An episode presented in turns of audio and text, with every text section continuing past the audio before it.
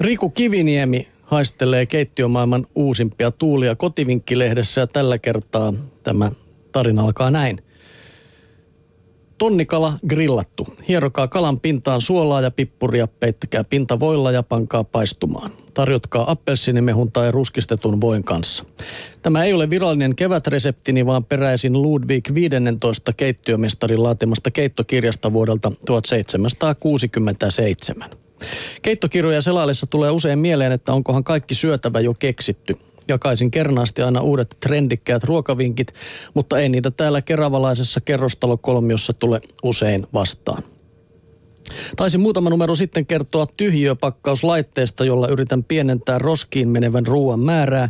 Vekotin päätyy meille lopulta kuitenkin ihan eri käyttöön, nimittäin ruoan kypsentämiseen. Sous vide eli tyhjiössä on homman nimi.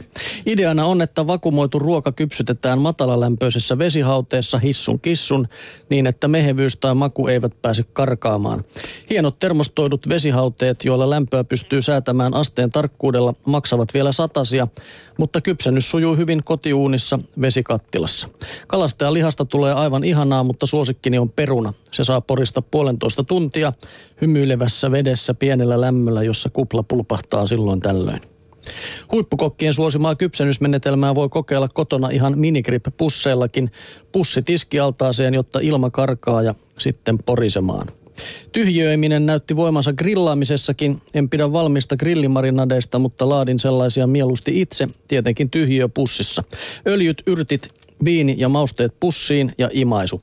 Maku tarttuu lihaan alle puolessa tunnissa tuntikausien marinoimisen sijaan, koska tyhjiövekotin avaa lihas syyt.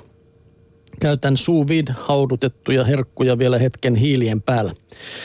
Veikkaan, että tällainen matalissa lämpötiloissa kypsennetty ruoka voisi olla seuraava ruokahitti. Sen tosin tunsi jo tuo mainitsemani ranskalainen ruokamestarikin.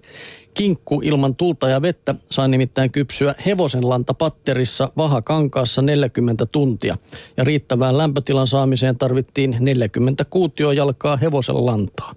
Että näin Ranskan hovissa 1700-luvulla. Niin, mitä hän sanoisivat minun ystäväni, jos tarjosi hevosenlannalla Kypsennettyä, kypsennettyä ruokaa. No, toisaalta voidaan mennä takaisin tähän alkujuurille, niin mikä siinä? Kalaretkellä reseptit saavat olla myöskin yksinkertaisia. Pääosa nousee tuore raaka-aine, siis se kala, verraton makukokemus, kirjoittaa Martat-lehti. Kalojen narraaminen on mukavaa ajanvietettä. Retki muuttuu herkkuhetkeksi, kun saalis valmistetaan pian pyydystämisen jälkeen.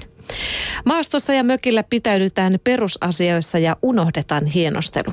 Reseptit sovelletaan olosuhteisiin, puitteet ovat parhaat mahdolliset. Ulkoilun tuoma ruokahalu ja tuore raaka-aine suoraan vedestä nostettuna. Vihertyvästä luonnosta noukitaan vielä villiyrttejä pataan ja pannulle, nokkosia, poimulehtiä, suolaheinää, ketunleipiä, horsman versoja.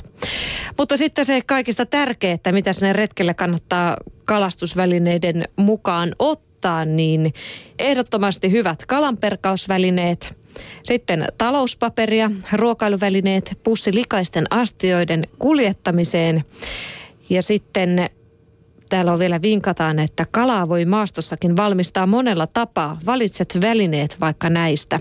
Retkikeitin, paistinpannu tai kattila, halsteri, savustuspussi, grillitikkuja. Ja sitten vain suolaa, pippuria ja muita mausteita maun mukaan.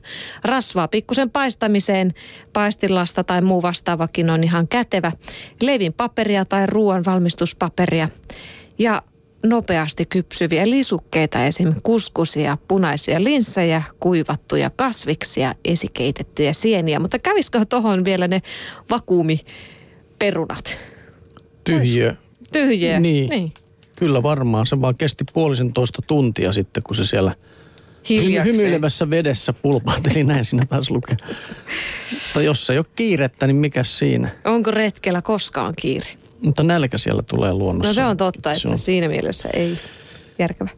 No siellä on ehkä vaikeampi kuitenkin sitten kakkuja leipoa siellä luonnossa, mutta otetaan tähän lopuksi Kakkukatri-blogin pitäjän Katri Ryynäsen juttua. Nimittäin hän sanoi, että kakkujen teossa huumorintajusta on hyötyä. Leipomisen innon olen perinnyt äidiltäni. Inspiraatio voi löytyä mistä vain, lehdistä, ulkomaisista blogeista, ja luonnosta kylläkin idea tulee näköjään. Idea voi syntyä yhtäkkiä kauppajonossa. Olen nähnyt kakuista ja resepteistä unia ja niitä on myös toteutettu unieni mukaan. Blogia olen pitänyt yli neljä vuotta. Joskus teen viikoittain useamman kakun ja sen jälkeen paussia voi olla kuukausi. Silloin leivon jotain muuta, välillä suolaistakin. Tuttavien ja läheisten juhliin leivon usein. Lapset tarttuvat mielellään taikinakulhoon, isommat jo itsenäisestikin. 12-vuotias tyttäreni on jopa suunnitellut aloittavansa oman leivontablogin. Leipurilla on hyvä olla kärsivällisyyttä ja huumorintajua. Kaikki ei aina onnistu, mutta ei pidä lannistua. Vaikka lopputulos ei olisikaan onnistunut, leipomisen on tarkoitus olla hauskaa. Ja Katrilla on sitten tämmöisiä vinkkejä vielä, että vatkaa muna- ja sokerivahto kunnolla. Ja kun teet kermakakkuja, varaa kermaa reilusti, ettei se lopu kesken koristelun. Ja sitten otetaan vielä täältä semmoinen vinkki, että näin juhlakauden lähestyessä kannattaa ottaa selville, löytyykö kodin läheltä ammattikoulu. Nimittäin ruoka- ja leivonta opiskelijat tekevät juhlaherkut kohtuu hintaan puolestasi. Näin kotivinkissä. Joo. Kodin kuvalehdessä.